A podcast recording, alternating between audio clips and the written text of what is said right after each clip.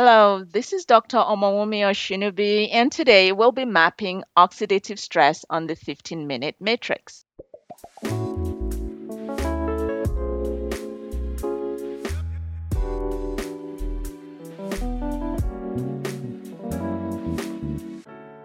Welcome to the 15 Minute Matrix. I'm Andrea Nakayama, functional medicine nutritionist and your host.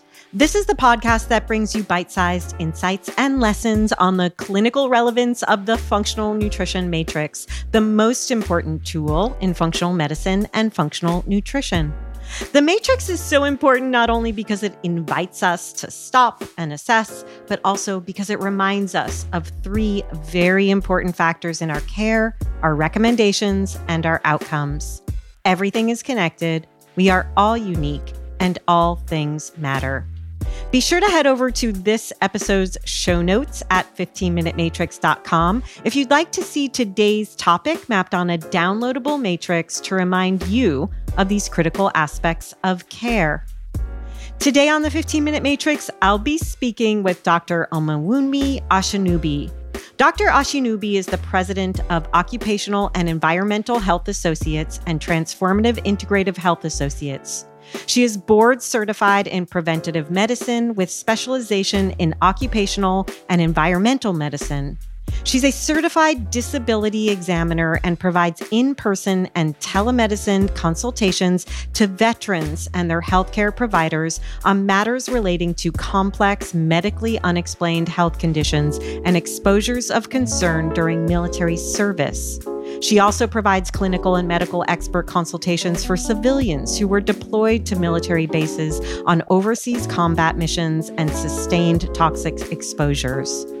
Dr. Oshinubi is certified in functional medicine, and she provides clinical consultations using the functional matrix approach, integrative health modalities, including hyperbaric oxygen therapy, adaptive contrast therapy, light therapy, neurofeedback, and nutrition to support health and healing in those who have chronic health challenges and have sustained toxic exposures. She is recognized as a national subject matter expert in military, occupational, and environmental exposures and related health effects.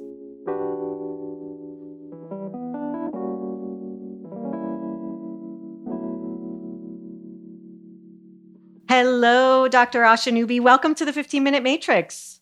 Hey, thank you, Andrea. I'm honored to collaborate with you on today's podcast.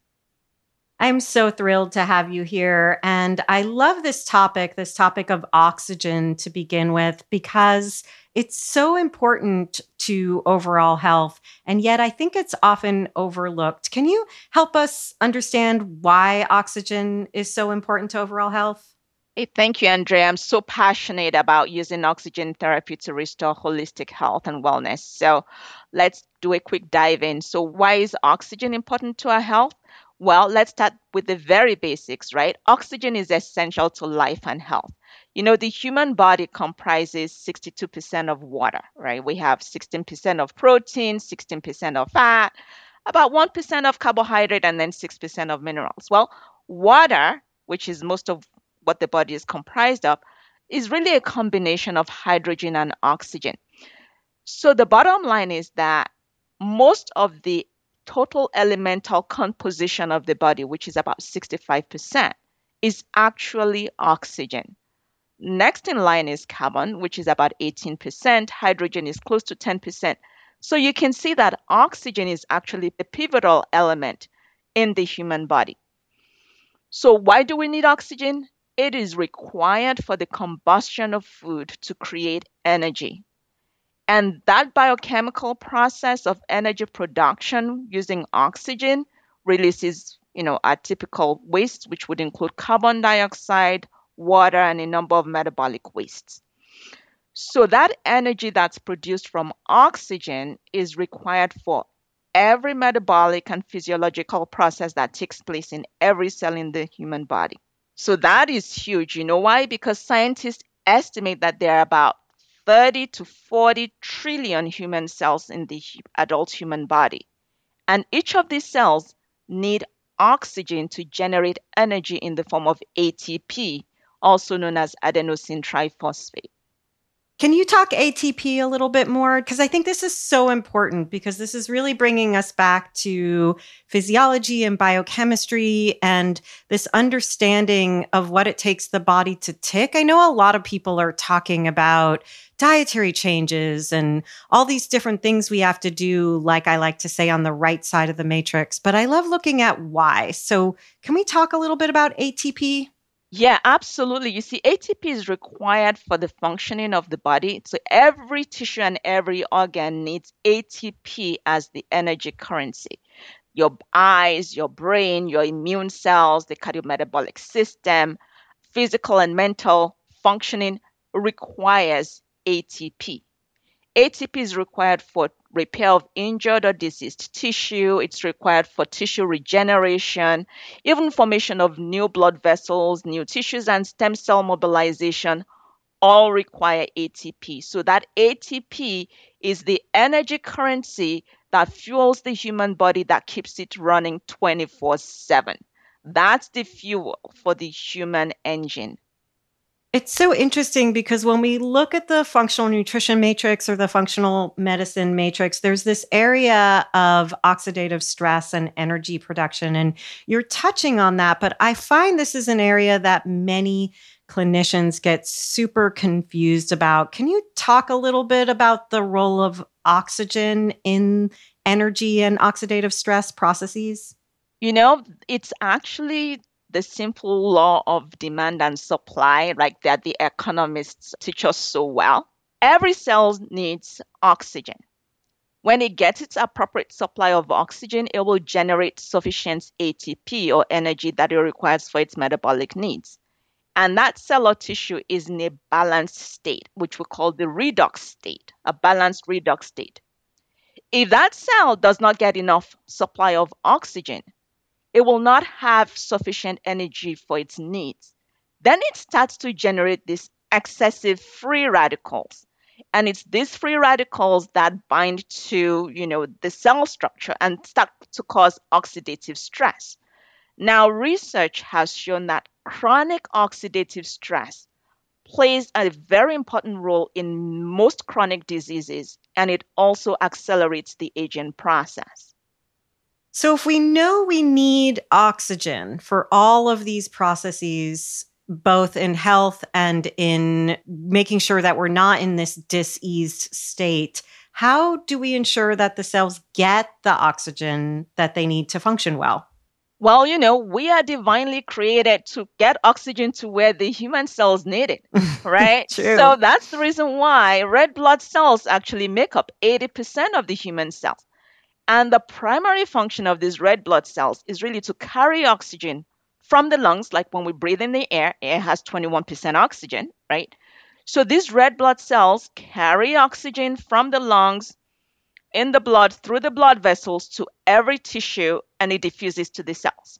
Now, the heart is the pump that keeps that blood flowing in our blood vessels 24 7 to ensure that the red cells get oxygen to the tissues and that way it meets the body's energy demands. Even while we're sleeping, this is going on, right? Yeah. So mm-hmm. that's how we're designed to stay alive, to function optimally. And when that's all running smoothly and the engine is humming well and the blood supply is getting to where it's supposed to get to, we have this feeling of optimal good health. Before we go on to what can happen when things go awry, I'm wondering if we could just anchor a little bit more on the red blood cells, if that's okay. Because I always like to say, like, if we're not seeing optimal red blood cell function, it's like we're building on quicksand when we're trying to restore or address health. Is that something that you would say is true, part true, true but partial? And how do you look at that when you're evaluating your patient cases? That is so very true, right? Your red blood cells are pivotal because they have this structure called hemoglobin in it. And each hemoglobin carries about four atoms of oxygen. And if there's a problem with your red blood cells, in the sense that if you don't have enough red blood cells, as we would see in anemia, and anemia could be due to, you know, poor dietary habits. So if you're not taking enough iron in your food supply, so you can have iron deficiency anemia, or if you're losing blood, right? For many reasons, you know, for some women with the menstrual cycles, some have heavy cycles and they have too much blood loss or in chronic diseases where the you know red blood cells are impacted like if you have chronic GI bleed or even in cases of cancer where the blood cells are impacted you know for various reasons you don't have enough oxygen carrying capacity in that blood to meet your tissue demands. So, if there's any problem with the red blood cells, whether it's in the number of the red blood cells or even at the tissue level where things can change the equation of how those red blood cells release oxygen into the tissues, we can have a problem. Take, for example, smoking, right? Cigarette smoke has something called carbon monoxide. Carbon monoxide will bind to the red blood cells 200 times more than oxygen would bind to it. So you are actually reducing the oxygen carrying capacity of your red blood cells when you smoke. That's why smoking is associated with so many chronic ailments, in part because of the reduction of that oxygen carrying capacity. Now, smoking has additional toxins that we're not going to get right. into today. But just in terms of the critical role that these red blood cells play in our health and wellness, it's so important for you to have healthy red blood cells. Yeah, it's so interesting. I mean, this is one of the things, and I don't know what your thoughts are about this, but when I'm training clinicians, functional nutrition clinicians, there's often this desire to rush to the fancy, quote unquote, functional testing. And I try to reframe it to bring us back to the standard serum labs because there's a lot we have to get right or restore at the baseline physiological function that I think too many people are bypassing to look for what they're determining is a root, but the roots are deeper. They're at this deep physiological, functional level. And when I hear you talk about this, I feel validated that that's my approach because we often see imbalances in the white blood cells, red blood cells, I also am curious about your thoughts about CO2 levels on a serum lab in relation to the conversation we're having. You know, thank you so much, Andrea. When I was training in medical school, one of my professors used to say, common things occur commonly. And when you hear hoofbeats, it's the horse before the zebra. in mm. other words, yes. Don't start looking for the esoteric. Mm-hmm. Start with the common things that occur commonly. And, you know, common sense tells us that, you know, you need to optimize your red blood cell functioning, right? Yes. and that includes the number and the functioning of the red blood cells, right? Your chemistry needs to be optimized, right? If you are acidic, for example, the oxygen capacity, the red blood cells are going to hang more to the oxygen rather than you know deliver it to the tissues that's that oxygen hemoglobin dissociation curve. I used to be an anesthesiologist, by the way, so some of this is really coming back, right? That oxygen dissociation curve. You want to optimize that because you don't want to be acidic. You know, you want to be alkaline so that when I say alkaline, within the optimal range of the pH, so that you are actually making sure that the red blood cells are actually giving up the oxygen at the tissue level rather than hanging tight to it. So, you know, you want to make sure that the respiration chain is performing optimally, right? So you don't really want your biochemistry to have too much carbon dioxide or, or you don't want it to be, you know, too acidic and you don't want it to be too alkaline either. You want to be in that optimal range for health.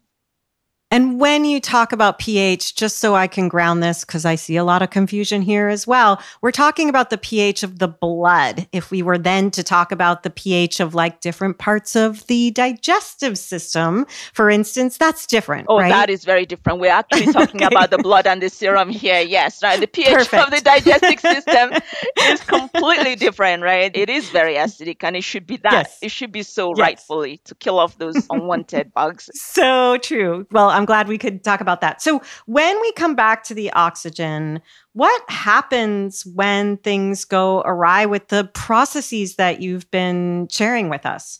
Yeah, so going back to the blood, right, and how that's so important for circulation and getting oxygen to the needed tissues, there are times and situations when disruption happens. For example, you know, in unfortunate situations where there's an accident or injury that leads to severe bleeding or catastrophic illness, such as a sudden heart attack or a stroke, and then the blood supply to vital organs is disrupted right? So we're familiar with the impact of those acute severe oxygen deprivation, which we term hypoxia, right?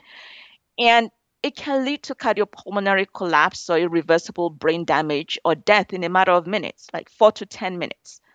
Now, as healthcare providers, we are really trained to respond to such situations with Herculean efforts. You know, we do CP, cardiopulmonary resuscitation, advanced cardiopulmonary interventions to save a person's life and to minimize the injurious impact of the lack of oxygen to those vital organs, such as the heart or the brain.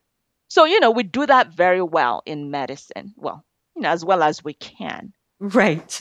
What we're less cognizant of are the long term subtle levels of oxygen deprivation at the cellular and tissue levels that lead to cumulative oxidative stress. And that can cause, and it often causes, tissue dysfunction, organ damage, and ultimately chronic disease. Yeah, I think you said that so well in terms of in medicine today, what we do well and where there might be some gaps. And they often lie in these areas of chronic disease. So, when we're thinking about these concepts of a chronic oxygen debt, can you talk into that a bit more? Yeah, you know, I'm so glad you asked that question because I sometimes think in economic terms, right?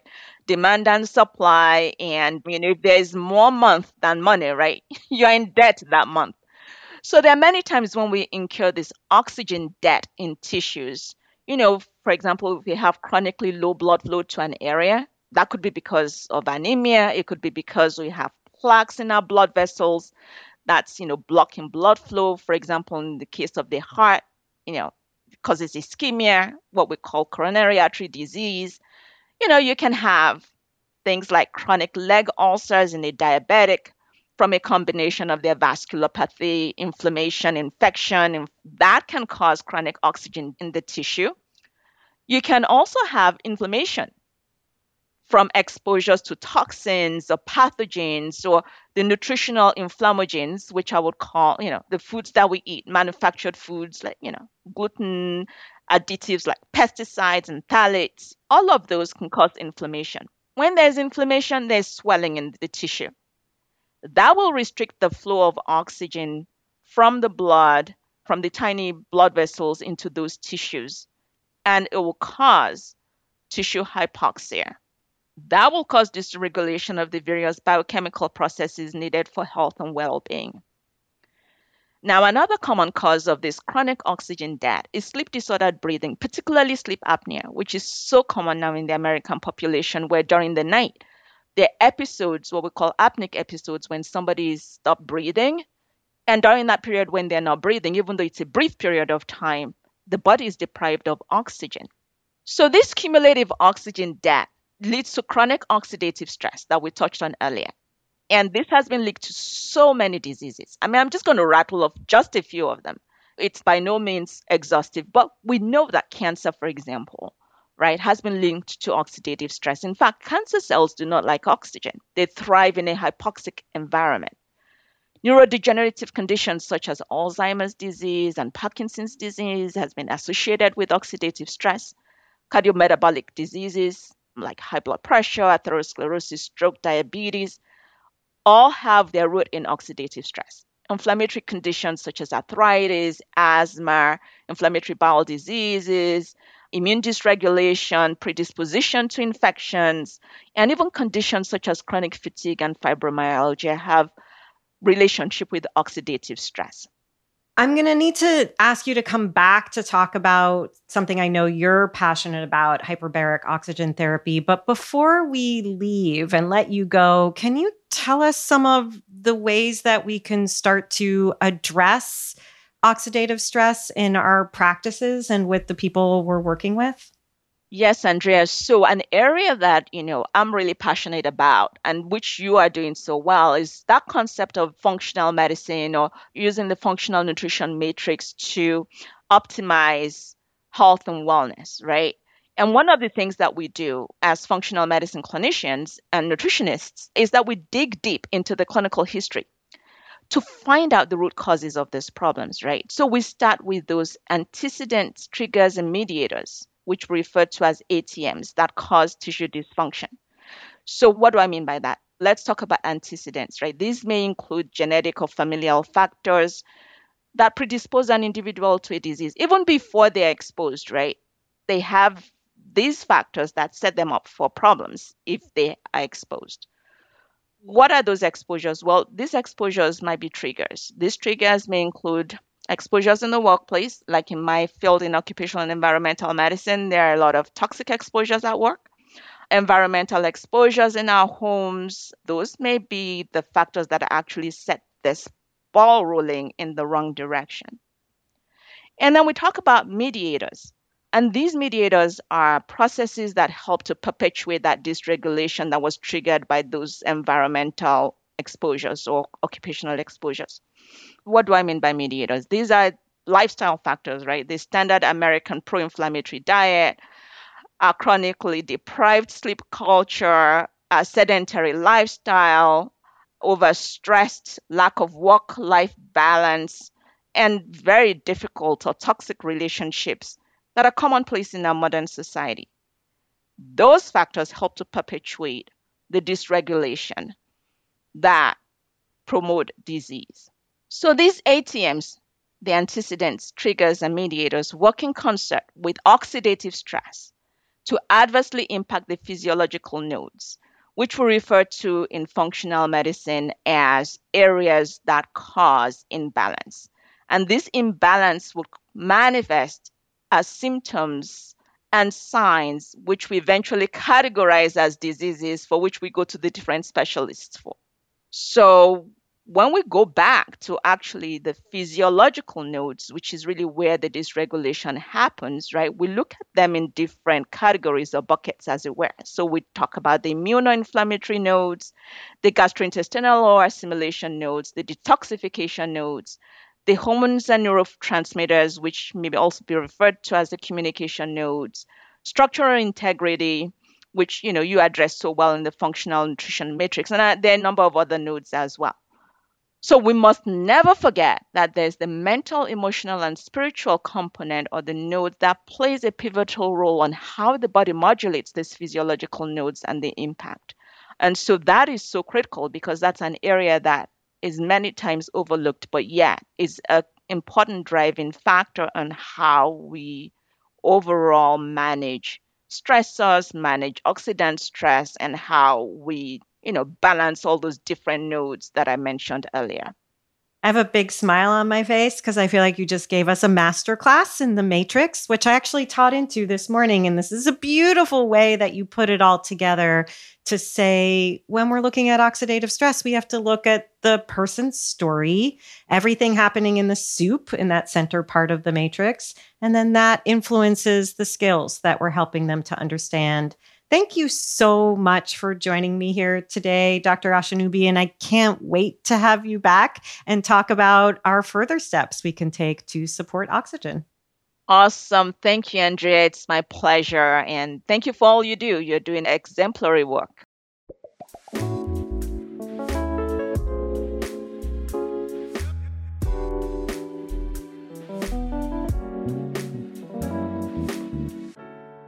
The 15 Minute Matrix is brought to you by me, Andrea Nakayama, and the Functional Nutrition Alliance. Check out the latest in functional nutrition at functionalnutritionlab.com forward slash blog. The 15 Minute Matrix is produced, mixed, and edited by Rowan Bradley with production support from Natalie Merrill and the team at the Functional Nutrition Alliance. You can find episodes on all kinds of topics with more incredible guests at our podcast website, 15minutematrix.com. And if you'd like to be notified by email each week about our podcast releases, head on over to 15minutematrix.com forward slash notify. Also, please feel free to get in touch with us. We would love to hear your thoughts, your feedback, and who you'd like to hear next on the podcast. You can email us at ask at 15minutematrix.com.